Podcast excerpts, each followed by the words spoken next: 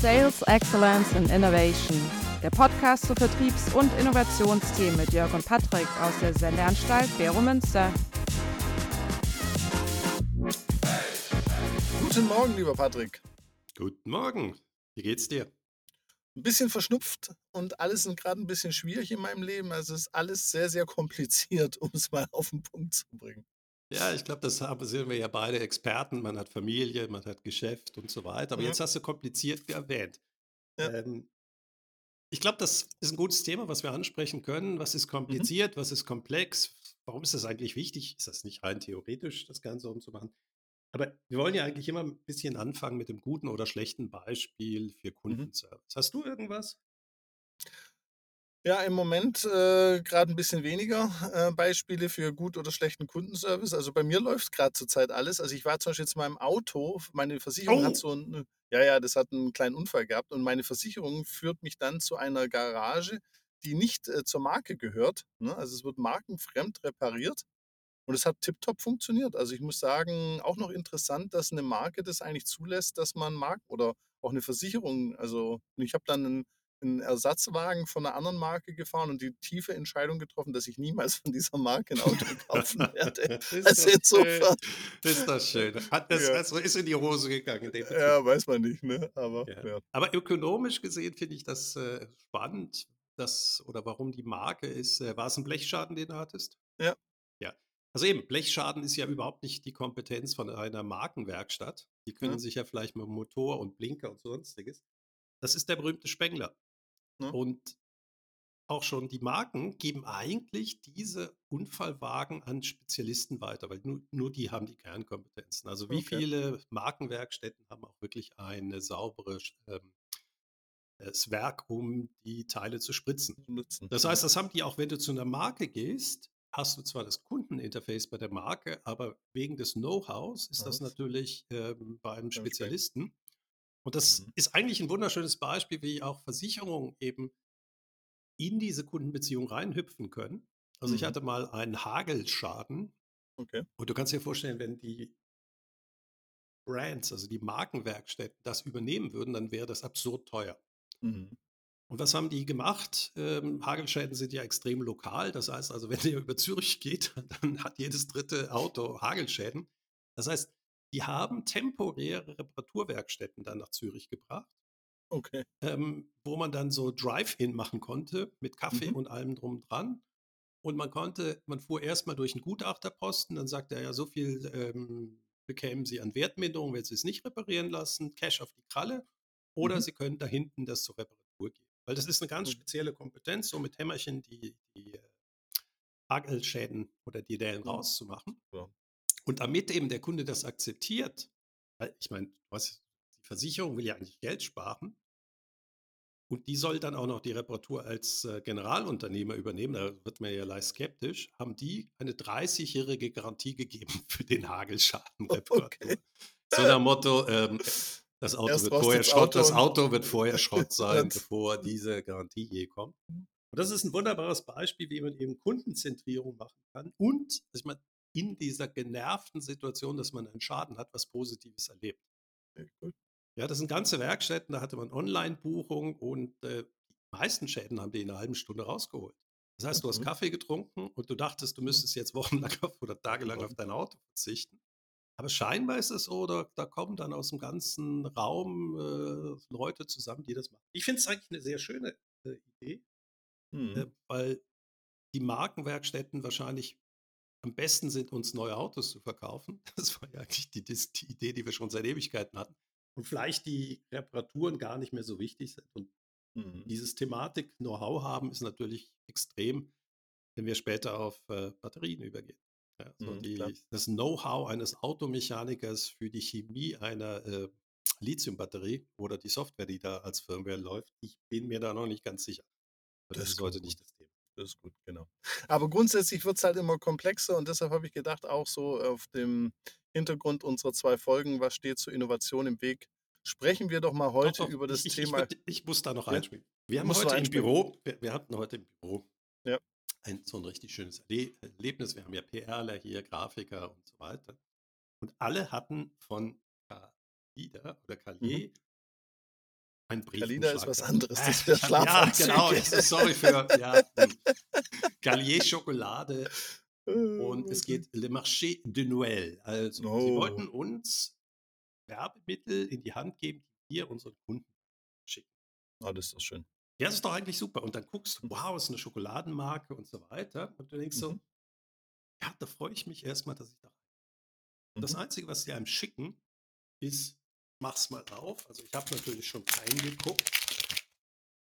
Das Einzige, was sie schicken, ist bunte Broschürchen, Mhm. aber die Emotionalität, die sie ja als Schokolade anbieten, wird überhaupt nicht rübergebracht.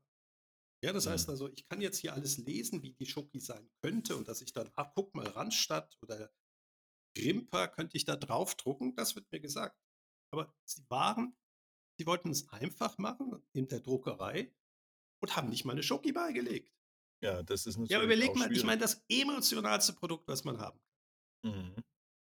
Und ich krieg nicht mal etwas zum Ausprobieren. Und meine Kollegin, die macht Schokoladendesign, die hat eine Tafel da und die isst die leider nicht, aus irgendeinem Grund, aber sie wüsste sofort, wenn sie weg wäre.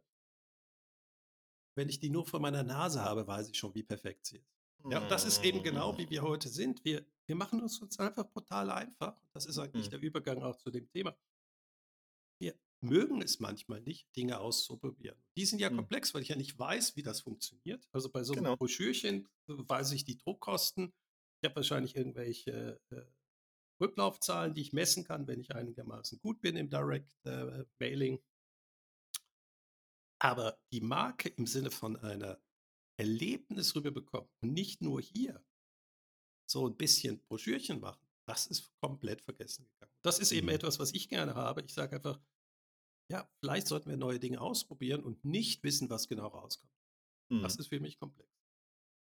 Das ist ja wunderschön, weil da bist du natürlich in, in ganz enger Gemeinschaft mit wem? Mit unserem Lieblingsgriechen, für, für griechischen, wobei es nicht der Lieblings ist, der zweitlieblings äh, Philosoph Sokrates, der sagt, Komplexität äh, ernst nehmen und verstehen ist nur, wenn man auch über sein Nichtwissen äh, sich ihm bewusst wird. Und insofern, lieber Patrick, bist du da mit Sokrates, wie soll man sagen, sehr, sehr einig von deinem Verständnis über Komplexität. Ich finde das hochspannend. Ich habe früher auch gesagt, warum soll ich die ollen Griechen lesen? Ja. Ein Großteil der ethischen Diskussion oder Denkschule ist eigentlich bei den Griechen gewesen. Und Hm. jetzt nicht im Sinne, dass Sokrates hat immer recht, das ist ja genau unser Thema, was wir haben, ähm, sondern so diese fundamentalen Modelle, wie man etwas durchdenken kann. Hm.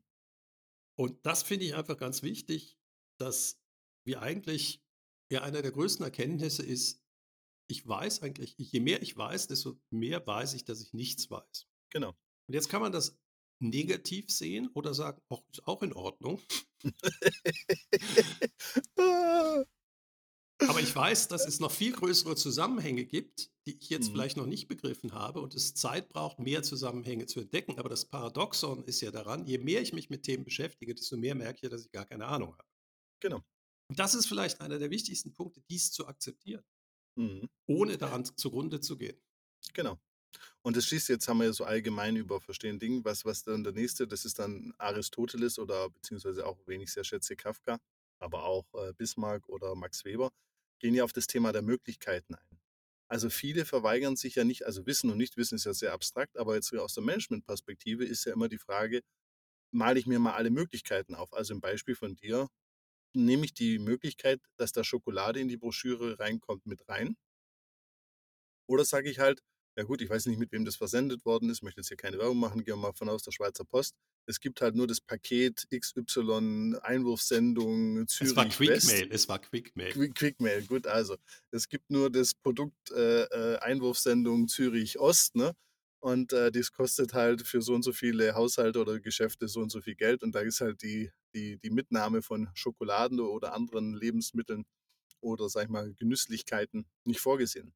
Und das ist ja das Spannende, dass man erstmal, also das Wissen, Nicht-Wissen ein Thema, aber auch die Möglichkeiten. Und das finde ich halt so spannend jetzt auch, wenn man das mal konkretisiert in meinem Alltag jetzt auch als Berater, dass ja viele die Möglichkeiten schon gar nicht aufzeichnen können.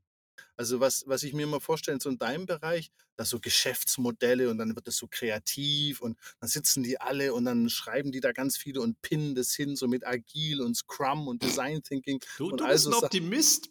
Ich haben, bin immer Angst, haben Optimist. immer Angst vor diesen Workshops, weil sie ja merken, dass es so viel mehr Optionen gäbe. Ich Ja, glaube, der genau. Mensch oder ganz viele haben Angst davor zu wissen, dass sie eigentlich ganz anders sein könnten. Und diese Ja. Angst führt dazu, dass sie sich erst gar nicht damit beschäftigen wollen. Das ist so Mhm. diese Vogel-Strauß-Politik, Mhm. ähm, die ich ganz häufig sehe. Ich liebe mein Gärtchen, ich optimiere mein Gärtchen und dann ist das Mhm. in Ordnung. Ja. Und äh, habe dann vielleicht irgendwie noch einen kreativen Nebenjob, aber dass ich eigentlich die Welt ja auch ändern kann, wenn ich akzeptiere, dass das ja nur ein menschliches Konstrukt ist, macht einem ja auch Angst. Mhm. Total. Also gerade wenn man Deutscher ist, ne? Also das ist. Ja, Äh, warum denn Deutscher? Warum ist der? Warum denn? Weil ich, ich immer das Gefühl habe, uns Deutschen fällt der Kopf, äh, der Himmel relativ häufig auf den Kopf.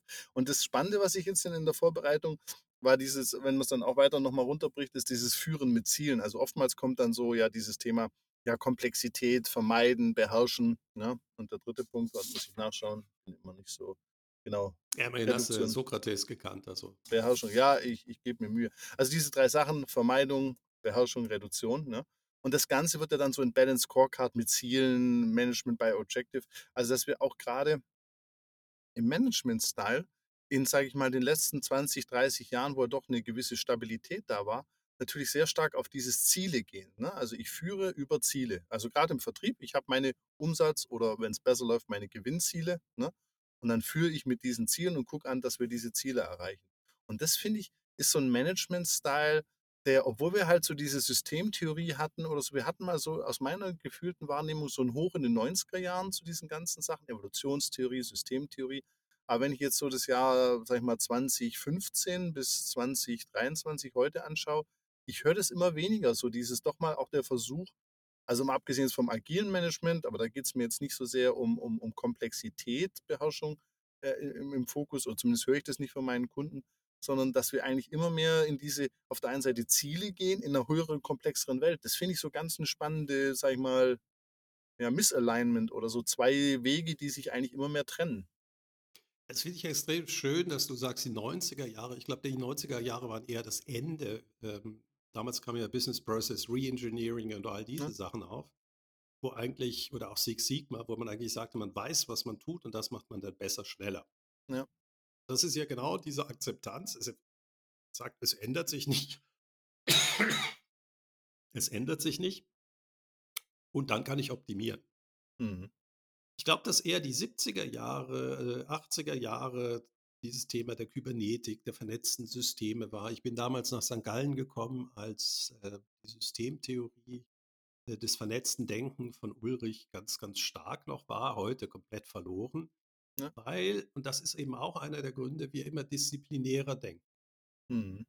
Und meine Arbeit zu Geschäftsmodellen war ja der radikale Versuch, wieder die Komplexität eines Unternehmens auf den Tisch zu bekommen. Mhm. Ja, bei Porter war es natürlich nicht unkomplex, aber man hat zum Beispiel über, immer behauptet, eine Branche existiert. Ja. Und hat dann versucht, eine Komplexität beherrschbar zu machen, indem man gesagt hat, ja, wir sind in der Branche und müssen uns jetzt positionieren. Ich erhöhe die Komplexität natürlich automatisch, wenn ich sage, ja, ich bin nicht mehr Automobilhersteller, sondern ich bin Luxusguthersteller oder was sie eigentlich heute alle sind. Oder ich bin eben Mobilitätsanbieter. Mhm. Und obwohl ja beides das gleiche ist, führt das natürlich zu ganz anderen Entwicklungssträngen und auch anderen Zielen. Aber damit man all diese Fragen sich nicht stellt, hat man einfach gesagt, so sind wir und dann machen wir mehr vom Gleichen. Ja, Mhm. weil du bist noch nicht äh, Vater in dem Alter, wo die Kinder immer nach dem Warum fragen. Ähm, das nervt ja. Ja, Mhm. also warum muss ich das machen, anstatt äh, ein, Ma- ja, also das, das wäre so typisch aufsässiger junger Managerin, die reinkommt und nach dem Sales-Ziel fragt, ja, warum ist denn das das Ziel?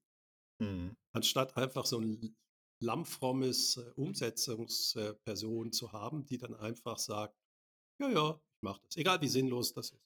Mhm. Das ist wahrscheinlich die große Frage. Wie viel Stabilität können wir uns leisten und wie viel ist Pseudostabilität, wo wir eben bewusst die Komplexität wegdiskutieren und dann mit natürlich gnadenlos auf, die, äh, auf den Hosenboden knallen. Mhm. Ja, vor allem für mich jetzt auch nochmal einen Schritt äh, zurück oder in die Metaebene. Ähm, da gibt es ja auch die Idee, eben diese Komplexität dann zu vermeiden. Dass man sagt, komm, man äh, vermeidet die möglichst. Das ist ja so der, der der erste von den drei Punkten. Und da gibt es einen Herrn Ashby von 1970, der sagt, wenn es außen komplex ist, muss es halt auch innen komplex sein. Also die grundsätzliche Frage, die ich mit dir mal auch jetzt aus der Geschäftsmodellperspektive äh, äh, diskutieren oder äh, anbringen möchte, ist, wenn es da draußen immer komplexer wird, also nehmen wir mal IT-Systeme, ne, auch die, die Lieferketten, die Dynamiken, ne, die, die Kundenpräferenzen, die Kundenstrukturen und dergleichen mehr, kann ich das dann dadurch abfedern, dass ich es innen ganz einfach mache? Also wenn ich jetzt ein neues Geschäftsmodell mache, dann mache ich es ganz einfach. Oder bin ich dann eigentlich auch dazu verpflichtet, die Komplexität intern wieder weiterzubringen? Also nach Ashby müsste man auch auf externe Komplexität mit interner Komplexität reagieren. Äh, absolut faszinierend, äh, dieser Gedanke. Es ist immer die Frage, wo befinde ich mich? Es hängt davon ab, was durch so eine typische Antwort eines Menschen ist, der komplex denkt. Ähm, Du meinst, es ist ein klassischer Kobayashi Maru, um äh, das faszinierend nochmal auf den Punkt zu bringen. möchtest du nochmal den Namen erwähnen und was der gesagt hat? Kobayashi Maru ist Star Trek. Es ist eine Situation, aus der man nicht rauskommt. Ja, genau. Also, sorry, Oh dass mein ich, ich start, ich, genau, eben, da merkst du wieder, Oh. jetzt hast du mir gerade eine Wissenslücke aufgemacht und jetzt merke ich, wie viel ich noch du nicht weiß. weißt. Ja, also ich meine, wenn ich schon über Star Trek die ganzen Äh. Helden nicht kenne und so weiter, Äh, ah, ich sage da immer nur, wer möchte Annika sein? Ja, gut. Pippi Langstrumpf. Naja, ich weiß. Aber es ist nicht Star Trek und es ist auch nicht Kobayashi Aber da merkst du, ich könnte jetzt, aber eben, das ist ja total egal. Alles Jetzt gut. sind wir einfach nur im Bullshit-Bingo nachher gefangen. Die, Ja. die Sache ist deshalb interessant. Natürlich, also es gibt natürlich auch Firmen, die es schaffen, zum Beispiel die Komplexität, die draußen ist, so in der Firma drin zu halten, dass es für die Kunden einfach erscheint. Mhm. Nehmen wir mal ein Beispiel aus der IT. Die IT war früher, ganz am Anfang gab es die Mainframes wo, von der IBM Mhm. und da war die Hardware und die Software relativ nah. Ja, also das Betriebssystem und die Hardware waren nah. Mhm. Und man ließ dann eben oben Programme drauflaufen, die häufig dann auch noch von IBM. Das heißt, es war eine geschlossene Welt. Das führte aber dazu, dass sie sich nicht sehr schnell weiterentwickelt hat. Mhm. Und dann kam die Layered-Welt, ähm, wo dann plötzlich Intel sich nur auf die Prozessoren konzentriert hat, Microsoft mit dem OS, was Ja. auch wiederum ein offen oder ein Standard war, sodass jeder eben Software oben draufschreibt. Mhm. Dann hattest du noch ein Netzwerklayer unten drunter, IP-Protokoll und so weiter. Ja, das war, jeder war, ein, war eine führende Firma in einem Layer dieser sehr komplexen Mhm. Angelegenheit. Ja. Aber das war alles relativ stabil. Aber irgendwann ist man an die Grenzen dieses Systems gestoßen. Und dann kam eben zum Beispiel eine Firma namens äh, Apple Mhm. und hat gesagt, hm, jetzt sind wir an der Grenze des Chip-Designs, wie das Intel macht, und wir müssen deutlich integriertere Chips haben, die eben nicht nur den Prozessor einzeln macht, die Grafikkarte einzeln macht oder auch die, äh, den Speicher. Das waren früher alles unterschiedliche Firmen. Also die hatten dann alle ganz hoch spezialisierte Protokolle, aber man kam nicht mehr weiter durch diese Architektur. Und sie sagten, wir integrieren das jetzt in einen und wir machen nicht mehr die Schnelligkeit, stellen wir in den Mittelpunkt, sondern die Effizienz der Abarbeitung. Mhm. Und da kamen dann eben die A, ich, keine Ahnung, A15 Chips raus, die heute im äh, iPhone sind. Ja. Weil die Chips so oder so viel zu schnell sind für das, was wir machen. Also ist die Integration viel wichtiger gewesen, nämlich wie schnell tauschen sie sich mit dem Speicher aus, wie können sie Grafiken und jetzt haben sie auch noch eine Maschine drin, die ähm, künstliche Intelligenz verarbeitet. Aber Das, das, heißt, ja, plötzlich ja. aus einem Layer-Modell habe ich ein hochintegriertes Modell gemacht. Keine Ahnung, wie komplex das jetzt bei Apple ist, aber nach außen ist es einfacher geworden. aber es spricht ja eigentlich für die Theorie oder die Idee von Ashby, wenn man sich ja so Amazon, Apple anschaut, die sicher eine höhere Komplexität haben, als wenn sie das zugekauft hätten, die einzelnen Teile. Also von der Komplexität hätte ja Apple auch sagen können, wir kaufen die Sachen einfach zu und schrauben es nachher zusammen, aber die Integration, gehe ich mal von aus, ist eine höhere Komplexität. Ich stelle mir auch Amazon als eine hochkomplexe Firma vor. Also ich kann mir nicht vorstellen, dass das ganz simpel ist. Ich finde das sehr schön, weil ähm, Apple hatte eigene Chips ganz am Anfang. dann sind sie ja Mhm. mal zur Intel-Architektur gewechselt, weil Intel Ja. die bessere Chips hatte und sind jetzt wieder mit der, der M1 bis M2 und weiß ich nicht was, äh, Architektur sind sie jetzt wieder zum Integrierten hin. Also Mhm. sie haben immer geguckt, wie können sie eigentlich auf die Entwicklung von außen reagieren. Mhm. Und die Anforderungen haben sich eben geändert ähm, und dementsprechend haben sie dann mit ihrem Komplexitätsniveau dann eben entsprechend. Für heute Mhm. haben sie für den Außenstehenden es unheimlich vereinfacht, auf diesen Chips etwas Software zu schreiben. Klar, Ja, sonst gäbe es den App Store wiederum nicht, der ja wirklich Mhm. der radikale Versuch ist, etwas so einfach zu machen, dass fast jeder Software darauf schreiben kann, was Mhm. wiederum natürlich zu unglaublicher Komplexität führt, weil so unendlich viele Möglichkeiten entstehen. Das Genau. heißt, durch die Vereinfachung haben sie eigentlich die Kreativität der Menschen angezapft, ohne zu wissen, was rauskommt. Das ist Mhm. wieder Komplexitätsmanagement. Vielleicht Mhm. sollten wir mal kurz definieren, was komplex und kompliziert ist. Ja, das ist eine gute Sache. Was ist in dein Verständnis? Hast du da eine Definition? Ich habe zu Komplexität was gefunden. Ja, dann sag mal. Also Komplexität nach Klabunde ja, ist Varietät, Konnektivität und Dynamik. Das sind die Elemente äh, der, der, der, der Komplexität. Ne? Und Varietät umfasst die Elemente in einem System, Konnektivität die Anzahl der Relationen und die Dynamik natürlich die Unbestimmbarkeit und Unvorhersehbarkeit, mit dem sich diese ganze Sache dann im Zeitablauf entwickelt. Ich finde das äh, herrlich, äh, wie man das kompliziert beschreiben kann. Ich glaube aber, der, der wichtige Ansatz ist, ähm, also ich versuche mir das immer über das Wissensmuster äh, mir zu merken. Mhm. Wissensmuster heißt, ähm, kann ich eigentlich wissen, was ich nicht weiß oder eben nicht? Mhm. Und bei komplizierten Systemen weiß ich, was ich nicht weiß. Ja. Und kann das dann mit der entsprechenden Prozessen, kann ich das ausfinden. Hm, gut. Ja, kompliziert ist, ich weiß, was ich nicht weiß und kann dann mit dem Know-how der Vergangenheit dieses einfach, ähm, ja, kann ich, kann, ich, kann ich herausfinden. Das ist so typisch Expertenwissen. Mhm. Ja, ich habe keine Ahnung, wie man den Gotthardtunnel baut. Aber wenn ich Experten frage, die können genau sagen, wann, wo, welche Probleme auftauchen könnten. Sie wissen nicht unbedingt, wo welcher Gestein ist in dem Ganzen. Aber sie können einfach mit Probebohrung dann rausfinden. Aber es wird keinen neuen Gesteinstyp mehr geben, den sie dabei. Also kompliziert heißt Wissen, was man nicht weiß. Das heißt, das Mhm. heutige Wissen reicht aus, um das anzugehen. Ja.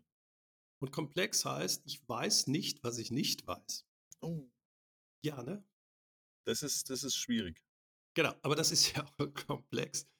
Ähm, und dann kannst du natürlich wunderbar deine Definition dazu äh, pass, nutzen. Mhm. Etwas ist kompliziert, wenn ich das Problem definieren kann, wenn der Kontext einigermaßen stabil bleibt und die Effekte und Ursache und Effekteketten bekannt sind. Mhm. Komplex ist etwas, wenn ich das Problem nicht mehr sauber definieren kann. Mhm. Teile kann ich definieren, andere Teile kann ich nicht. Der, Mhm. Das Umfeld ist eben instabil. Ja, zum Mhm. Beispiel, weil immer neue Innovation auf, So, äh, auf den Markt kommt, aber ich weiß zum Beispiel nicht, wie die Kunden darauf reagieren.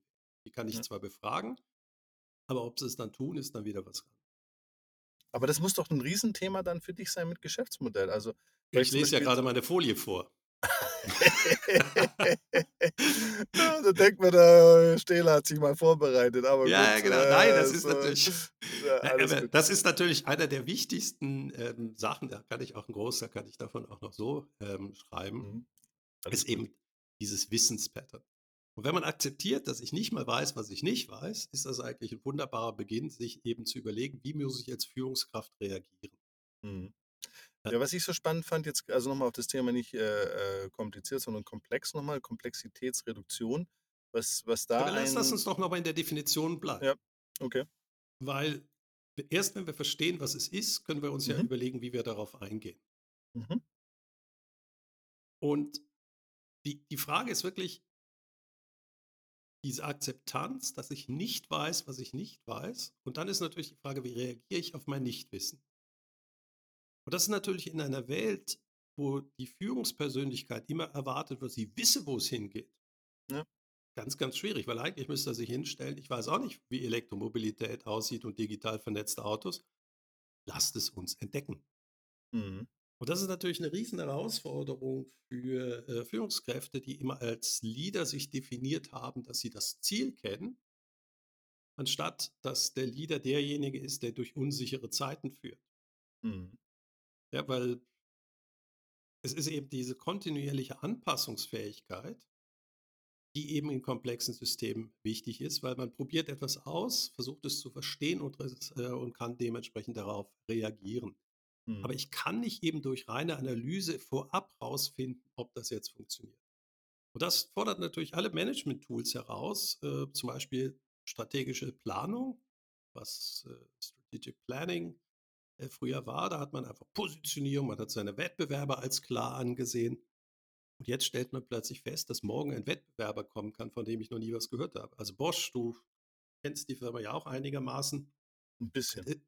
Die hat irgendwann mal eine Marktanalyse gemacht und versucht zu identifizieren, wie viele Hersteller es von Bohrmaschinen es gibt. Ja. Und nachdem sie bei 200 oder mehr aufgehört hatten in China, da kannst du dich ja gar nicht gegen positionieren, sondern ja. die Frage war, vielleicht sollte ich nicht mehr marktzentriert sein und mich gegen die Chinesen positionieren, sondern so kundenzentriert sein, dass ich nicht austauschbar wäre. Mhm. Und das ist natürlich wieder eine Reduktionsstrategie. Genau, und da komme ich jetzt ins Spiel, weil das, da wollte ich eigentlich drauf hin, du kommst jetzt aus dieser Wissensperspektive, ich wollte aus der Reduktionsperspektive, weil die Reduktionsperspektive empfiehlt, dass man eben, da gibt es ein Paradoxon, du musst reflektieren und eine Genese bilden, dass du und dich fokussieren, dass du überhaupt Zeit hast, um diese Trial-and-Error-Sachen zu machen. Also die eine Sache, die du angesprochen hast, ich muss erstmal mir klar werden, ich muss, sollte mehr Trial-and-Error machen.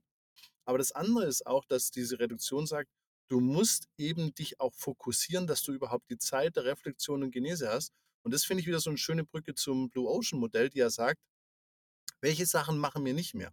Das ist natürlich jetzt nicht gemeint so im, im Alltag äh, als Manager.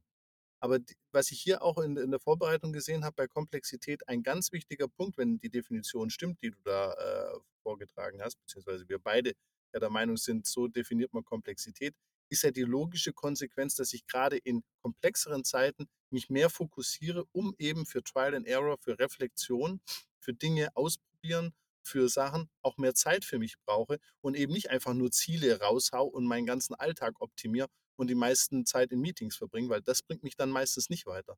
Also das war ja nochmal ein schöner Bogen, fand ich eben auch zu unserem Was steht Innovation im Weg. Also ich fand das äh, zumindest für mich sehr einleuchtend. Ich finde es jetzt spannend, dass du sagst, äh, dass man in Meetings sitzt, wenn man Komplexität versucht äh, zu verhindern und äh, Ziele setzt. Eigentlich ist die Idee, dass man kein Meeting mehr hat. Das Ziel ist klar, man läuft voran. Ähm, ja, schon, aber du musst ja in den Meetings hocken, um dann die, die, die Abschnitte zu kontrollieren und äh, die Zielerreichung zu überprüfen und die Arbeitsergebnisse Gut, dass ich abzusegnen. in solch einer Firma nie gearbeitet habe. ja, ich Also merk das das. ist vielleicht auch, aber eben, es ist wunderbar, dass du es erwähnst, weil diese Fähigkeit, Zeit zu haben, und du nennst es Fokussierung, damit Ja. definiert man natürlich auch gewisse Sachen weg. Deswegen Ja. finde ich, dass Strategie ist auch immer, was man nicht tut, extrem wichtig. Genau. Ähm, heißt aber nicht, dass man die Welt einfacher sieht, Nee. sondern man entscheidet einfach, ich gehe aus diesem Rattenrennen heraus, Rat Race, Ja. und versuche Zeit zu bekommen, zu lernen. Und das ist natürlich unglaublich schwierig, weil die meisten Firmen müssten das ja machen, wenn es ihnen gut geht. Genau. Und was die aber machen, ist einfach mehr vom Gleichen, also Mods, more of the same. Die machen Horizont 1, weil das funktioniert ja und laufen immer schneller, anstatt die Zeit zu nehmen, sich selber zu hinterfragen. Genau.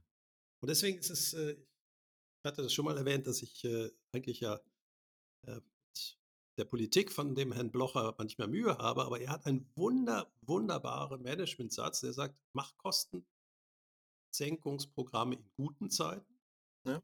Und mach sie nicht über 10%, sondern über 30 bis 40%. Mhm. Weil dann muss ich mir mal wirklich überlegen, was ist sinnvoll. Ja, Mhm. und dann baue ich mir natürlich die Zeit oder dann hole ich mir auch die finanziellen Mittel, um wieder was Neues zu machen. Genau. Weil 10%, das hole ich aus, ich meine, da muss ich ja nicht mal für aufstehen morgens als Manager, um den Slack aus meiner Organisation rauszuholen. Aber wenn ich mal wirklich fundamental 30, 40 Prozent raushole, dann geht es nur über Anderssein. Genau. Und das ist zum Beispiel so ein Weg, Komplexität eigentlich wieder in ein Unternehmen zu führen, dass wieder neue Lösungsräume möglich sind. Mhm. Genau. Also da, das sehe ich auch. Aber das fand ich ein ganz spannender Punkt, dass man eben da diese Fokussierung, gerade in der heutigen Zeit, dieses Wegschneiden, sich klar werden, Fokus, Fokus, Fokus, um Freizeit zu haben. Der zweite Teil, den würde ich mal gern mit dir diskutieren, aus der Geschäftsmodellmodellierung raus. Und Oh zwar ja. gibt es eine äh, Theorie oder eine Aussage zum Thema äh, Komplexitätsvermeidung, also ob man das so abgrenzen kann zur Reduktion. Und zwar, System, es gibt verschiedene Systembestandteile eines Geschäftsmodells. Ne? Also Partner, äh, ja, genau, schon gemacht mit dem Mund wässrig. Ja, ich habe wieder an der. Schokolade gerochen. Ich Ja, einfach, da hat die eine Firma vollkommen versagt, aber Brazilian Red heißt auch noch die, wo ich gerade dran geschmeckt habe. Oh, oh Gott, oh Gott, oh Gott. Also, und die Idee dahinter ist, dass ich eben Systembestandteile nehme, die eine hohe Veränderungs- und Innovationsfrequenz habe und andere äh, Systemelemente, die eine geringere habe und mein Geschäftsmodell oder also das heißt jetzt in der Theorie System, aber nehmen wir das Geschäftsmodell, dass ich mir, wenn ich über die Geschäftsmodell, ein Geschäftsmodell durchgehe, dass ich mir auch Gedanken mache, was davon hat eine höhere Veränderungs- und Innovationsfrequenz und was eine, eine niedrigere. Gehst, gehst du da so ran? Kann man das machen oder ist es heute alles hochdynamisch? Oder kann man sagen, Pricing oder Kosten, das ist stabiler und Produkte drehen schneller? Weil ich habe mir das mal Gedanken zu gemacht. Kann man das? Also geht das? Das finde ich jetzt hochspannend, weil ich hatte heute Morgen eine andere Diskussion, nämlich über die Frage, was bleibt. Mhm. Und ähm, es gibt ein wunderbares äh, kleines äh, Filmchen mit dem Herrn äh, Gerber, glaube ich, von Amazon. Mhm. Kleber, Kleber, Kleber von. Herrn, äh, von Amazon, der hat das Deutschlandgeschäft gegründet, 99 und ist über 22, 23 Jahre das Deutschlandgeschäft aufgebaut. Und er sagte, fokussiert euch bei Innovation nicht auf das, was sich ändert, sondern auf das, was bleibt. Mhm. Und bei mir wäre es im Geschäftsmodell denken, überlegen, wer sind deine Kunden, welche Aufgabe übernehme ich für die. Mhm. Das bleibt meistens. Mhm. Nämlich, der argumentiert dann, kein Mensch möchte weniger Auswahl haben, teurere Preise haben und länger auf sein Produkt warten. Mhm. Und dann sagte er, ja, und was sind die anderen Faktoren meines Geschäftsmodells, das ist jetzt mein Satz, um das, was bleibt, besser zu machen. Mhm. Ja, das heißt, ich benutze das oder ich identifiziere, was bleibt. Und das ist eben genau diese Kundenzentrierung, warum wir uns ja den Mund fusselig am Anfang geredet haben, über die Jobs to be done, die Aufgaben, die ich für den Kunden löse, die Problematik, ähm, äh, Aber wer ganz ist kurz, überhaupt mein Kunde? Ja, Das da- muss da- ich identifizieren und der Rest ist dann eben Variablen und ich muss mir sagen, wie radikal will ich vorgehen, ja oder. Okay, das ist jetzt aber eine, eine, eine konzeptionelle Perspektive. Wenn, wenn wir das jetzt mal nochmal runter konkretisieren, sagen wir mal, die Veränderungs- und Innovationsfrequenz, die Veränderung kann ja auch sein, dass ich neue Zielgruppen anspreche. Also ich Doch, bin ja bei dem, was du gesagt hast, aber das ist, ich gehe jetzt mehr davon aus, wenn ich jetzt dieses Geschäftsmodell habe und die Felder, kann ich wirklich sagen, manche haben eine höhere Veränderungs- und Innovationsfrequenz als andere? Also bei Das den ist so- Jobs to be done bin ich ja so- bei dir, aber wenn ich jetzt die Jobs to be done mal weglasse, also wenn ich jetzt zum Beispiel sage, neue das ist eben so unglaublich kompliziert in dem Fall. Nicht mal komplex, weil man weiß ja, welche Komponenten man hat, an denen man Ja. ungefähr spielt. Ähm, du weißt, ich habe so eine Liebe gerade zu einer äh, Schweizer Sonnenbrillenherstellerfirma, die sich so schnell die Gläser, äh, so schnell der Ja. Helligkeit an. Die sind zum Beispiel überhaupt nicht vom, ja doch, einerseits vom Job to be done gekommen, nämlich äh, Menschen wollen ihre Augen schützen Mhm. aber haben ein ganz neues Kundensegment. Früher haben sie Brillen für Schweißen hergestellt, Ja. haben dort eine Kerntechnologie entwickelt, also Kernfähigkeiten, und dann überlegt, wo kann ich diese Kernfähigkeit in neue Kundensegmente bringen. Genau. Aber aus der Logik heraus kann man das doch eben nicht trennen. Also ich fand die Idee, dass man sagt, ich kann Komplexität reduzieren oder vermeiden, indem ich mein System aufspalte. Wenn wir in Geschäftsmodellen denken, das, also ich wüsste gar nicht, wo ich da anfangen soll. Oder ich sage halt immer, ja, die Partner, die ich, aber das, selbst die Partner äh, würden sich ja vielleicht ändern, weil ich habe im B2B-Bereich bei Schweißern jetzt andere Handelspartner, als ich sie vielleicht, oder Handel ist ja nochmal eine eigene Stufe im Geschäftsmodell, aber andere Partner vielleicht, die mich unterstützen als äh, Partner, die ich im B2C-Kontext nutze. Das ist das, genau das Faszinierende. Die haben eigentlich bis auf die Kerntechnologie, und, äh, nämlich wie baut man solche Scheiben und wie produziert man diese, äh, diese Scheiben, ist nichts gleich im Geschäftsmodell. Genau. Aber das ist, das ist vielleicht das Spannende, warum auch Geschäftsmodelldenken Menschen überfordert, weil sie das Gefühl haben, ja, aber es ist ja plötzlich alles neu. Mhm. Aber das Geschäftsmodell ist ja wiederum eingeführt worden als eine Vereinfachung vom komplexen Denken. Nämlich Ja. zu sagen, es gibt mehr Ansatzpunkte für Innovation, als ihr euch das heute vorstellt. Nämlich die meisten haben ja immer auf Produkte, Prozesse nur optimiert, aber nie darüber nachgedacht, ähm, wie hängt das eigentlich alles zusammen. Mhm. Und das überfordert Leute. Das merke ich ja bei Mhm. jeder Beratung, dass die Leute erstmal schockiert sind, weil sie von mir keine Lösung bekommen, sondern dass sie erstmal. Nee, nee, Patrick, das nein. Lösungen, nicht Ja, ja, Probleme. Genau. Ich, und sie nachher merken, dass sie eigentlich ja viel mehr Chancen haben, als sie sich das heute jetzt merkst du, wie positiv ich das formuliere. Aber da sind wir wieder bei den Möglichkeiten, das meine ich ja. Das ist ja das Spannende, dass, dass man diesen Teil schon da vorne nicht wegnimmt. Das meine ich ja, das ist ja das Tolle mit deinem Modell, dass ich ja eben mehr Möglichkeiten erstmal sehe. Ja, aber Möglichkeiten überfordert auch Leute. Ich bin ja Ja, ganz bei natürlich. dir, sonst hätte ich es ja nicht gemacht. Ja. Ähm, mit dem Geschäftsmodell denken, siehst du Zusammenhänge, die du vorher nicht gesehen hast. Mhm. Und deswegen ist es eben auch so wichtig, warum wir schon ganz am Anfang gesagt haben, es ist so wichtig auch, dass der Vertrieb weiß, welche Rolle er im gesamten Geschäftsmodell spielt. Mhm. Weil so kann er natürlich viel besser Feedback vom Kunden in die Produktentwicklung oder in die Geschäftsmodellentwicklung bringen. Mhm. Er, ist, er kann aber auch seine Ziele vielleicht anpassen, anstatt sie einfach abzuarbeiten, kann er sie vielleicht anpassen Mhm. und damit dem Gesamtunternehmenswert viel höheren Beitrag leisten. Ja, weil Mhm. heute wirst du ja komisch angeguckt, wenn du sagst, ja, ich habe die Ziele nicht erreicht, aber ich glaube, die widersprachen nämlich dem obergeordneten Ziel. Und Das ist natürlich erstmal, äh, äh, ge- wenige Leute wagen das. Ich hatte mal so eine, war bei einer Firma, ich sollte x Firmen akquirieren pro Jahr. Mhm. Das ist relativ einfach machbar. Aber du kannst dir auch vorstellen, das ist dumm to fail, weil man ja einfach akquiriert ohne jeglichen strategischen Nutzen für den Käufer. Ja. Und nach einem halben Jahr bin ich einem Verwaltungsrat, habe gesagt, also tut, tut mir leid, ihr habt mir das Ziel gesetzt, drei Firmen zu akquirieren. Wir sind noch gar nicht fähig, den Wertsteigerung zu machen, weil wir in unserem Geschäftsmodell noch vorher noch Arbeit machen müssen, bevor wir das machen können. Mhm. Dann guckte mich der an und sagte, dein Bonus wäre aber höher gewesen, hättest du es einfach ausgeführt. Er sagte, ja, aber deswegen hast du mich ja nicht angestellt. Und da merkt man eben auch, dass, Das ist eine schöne Geschichte. ja, aber das, ist, das, ist, das sind eben die, warum Geschäftsmodelldenken so wichtig ist, weil die übergeordnete Idee ist eben wichtiger als das Einzelziel, weil die Ziele können sich unglaublich gut widersprechen. Mhm. Ähm, und die Frage ist, was entscheidet dann darüber, wenn Ziele sich widersprechen? Und das sind die Werte häufig. Also ich war Gott sei Dank bei einer Firma, die hat das akzeptiert. Ja, das waren keine Mhm. Amis, die einfach äh, Ziel erreicht, Häkchen dran befördert Mhm. werden, egal was nachher damit passiert, sondern die wollte wirklich Wertsteigerung erreichen. Mhm. Und dann muss man eben auch mal auf einer tieferen Managementstufe sagen, es geht nicht, sondern wir machen Mhm. das und das, damit es dann nächstes Jahr geht.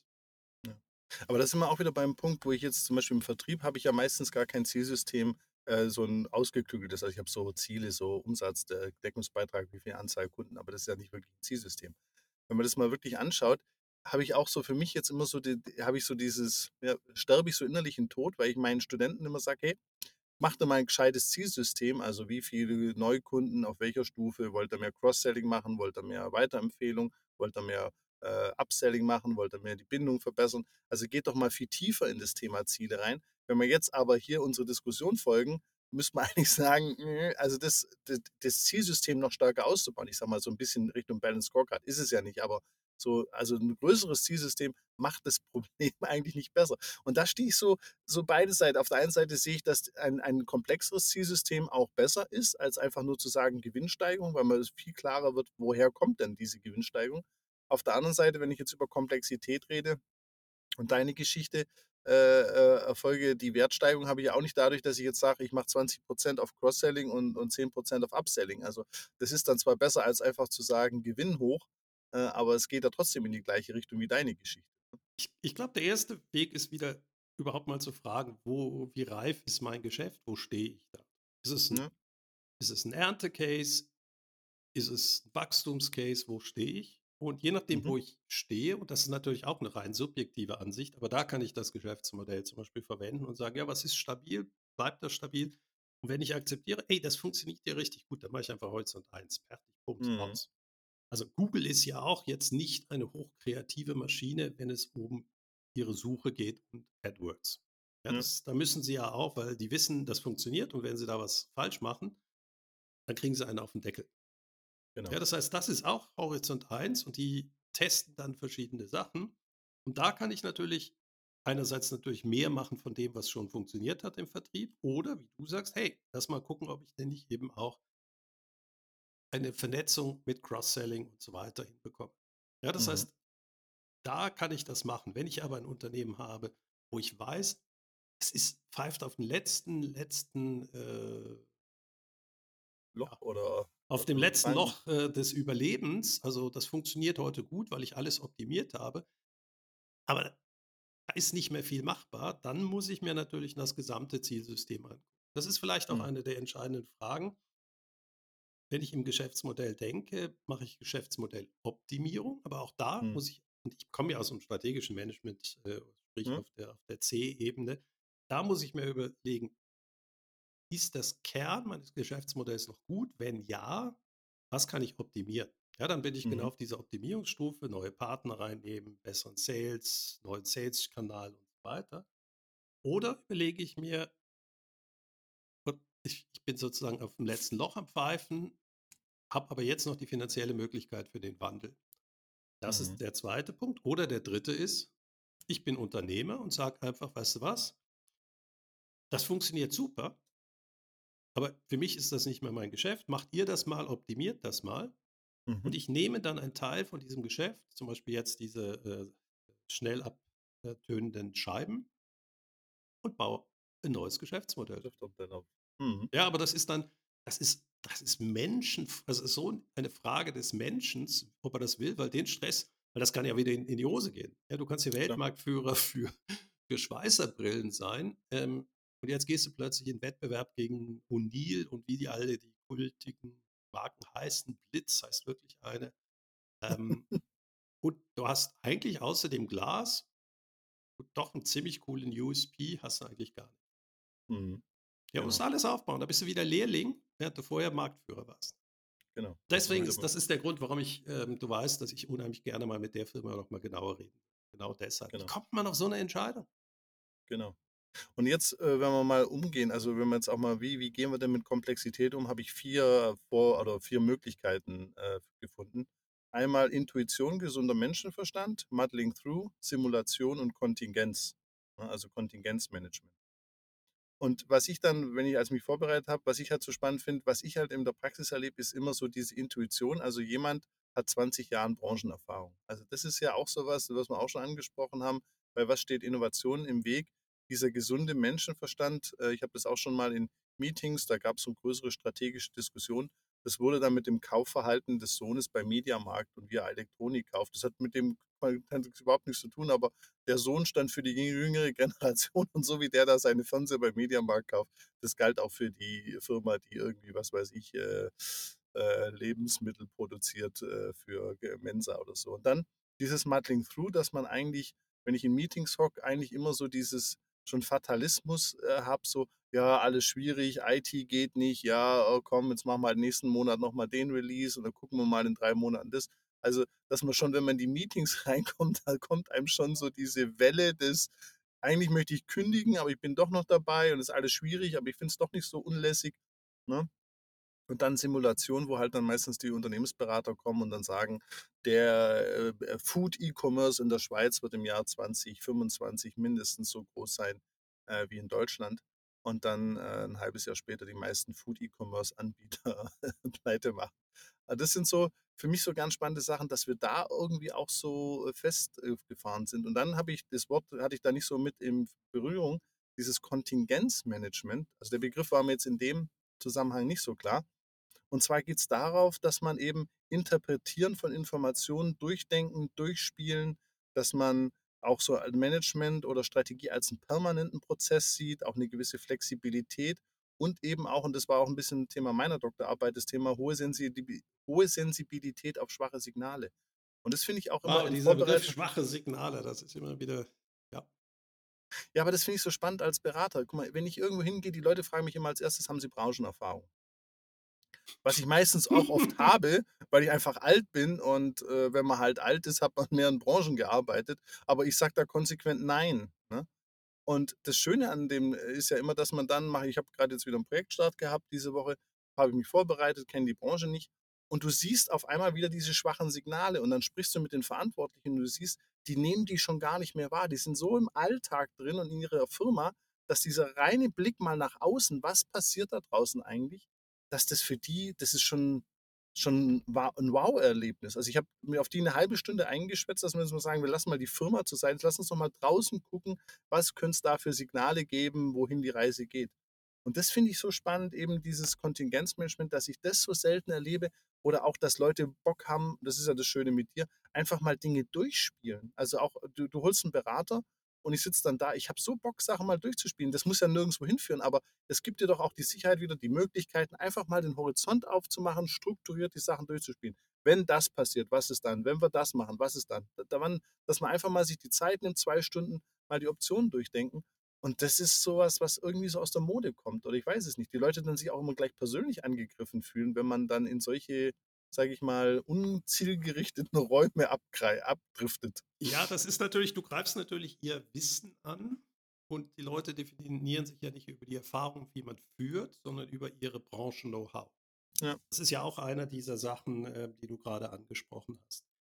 Und ich meine, Neben dem Geschäftsmodell Denken gibt es ja noch den Begriff vom Entrepreneurial Design oder Geschäftsmodell-Design. Und dort geht es eben genau darum, schneller zu lernen. Ja.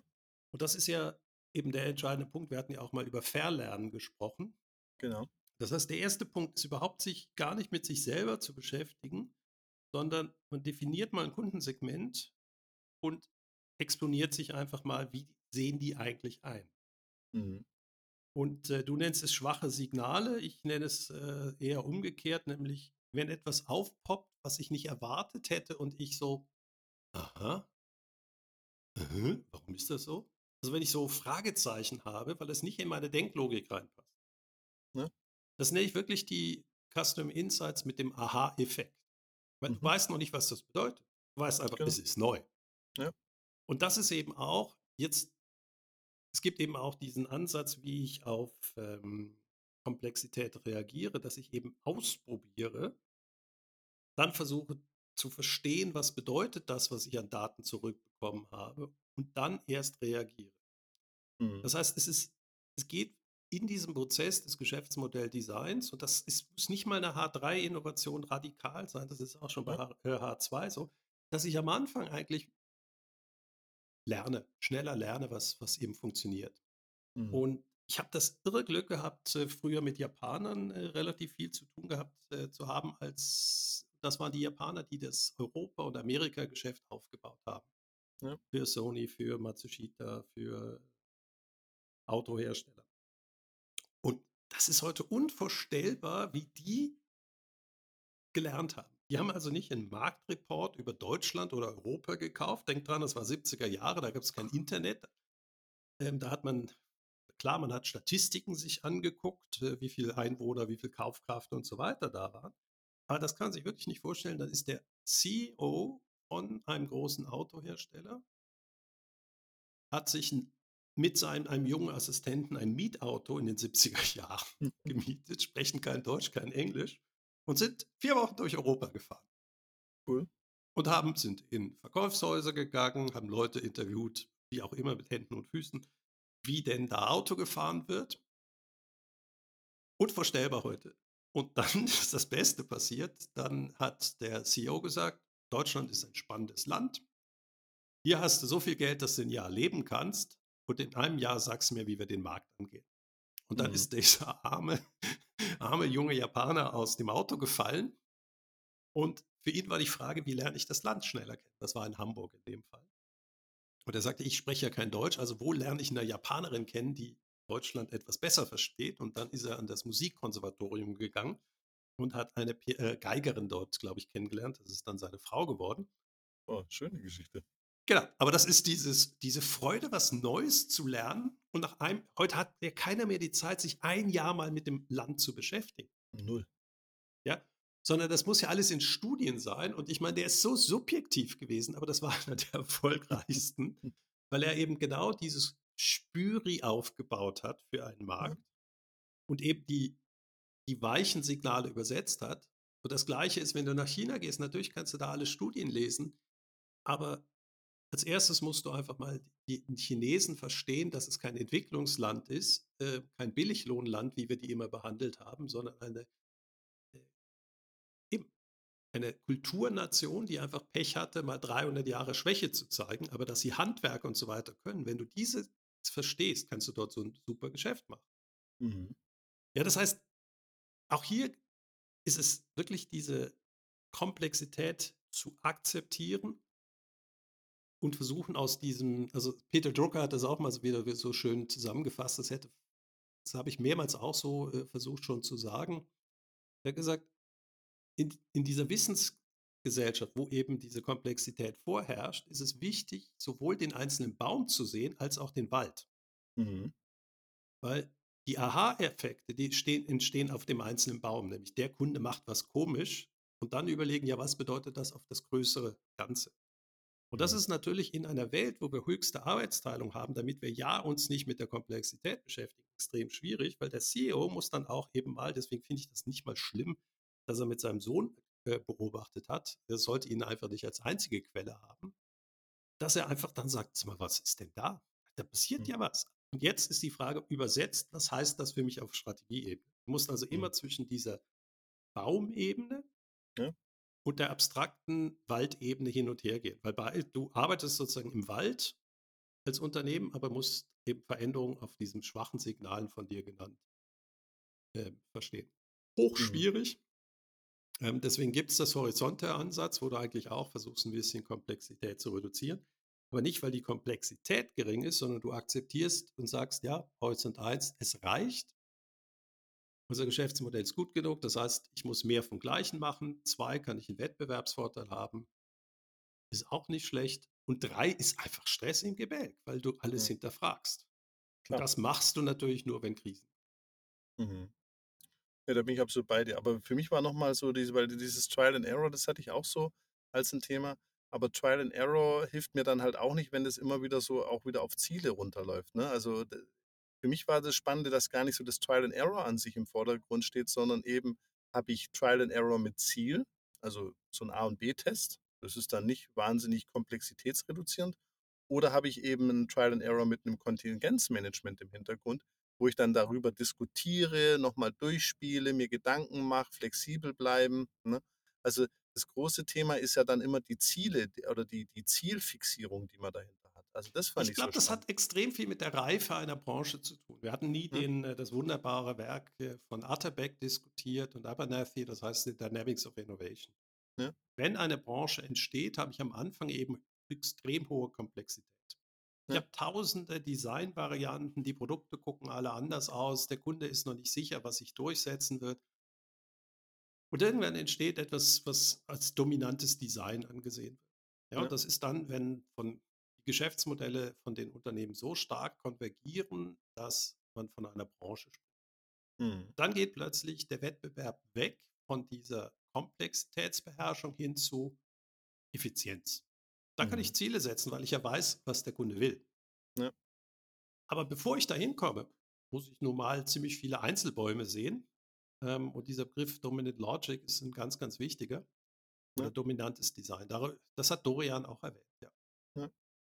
ja eben, irgendwann ist klar, eine Webagentur sieht so aus, irgendwann ist klar, ein CRM sieht so aus. Also es, ein CRM ist ja eigentlich der Begriff für eine dominante Logik, was wir glauben, ein CRM sein sollte. Sollte. Ja. Und wir wissen ja selber, wie unterschiedlich die sind. Das eine ist da wirklich nur eine Adressverwaltung, das andere ist eine Rechnungsstellung, das eine ist ein ERP-System, das andere macht Marketing-Automatisierung. Aber auch das sind ja wieder Unterkategorien, wo irgendeiner mal behauptet hat, das wäre jetzt das Dominante. Genau. Cool.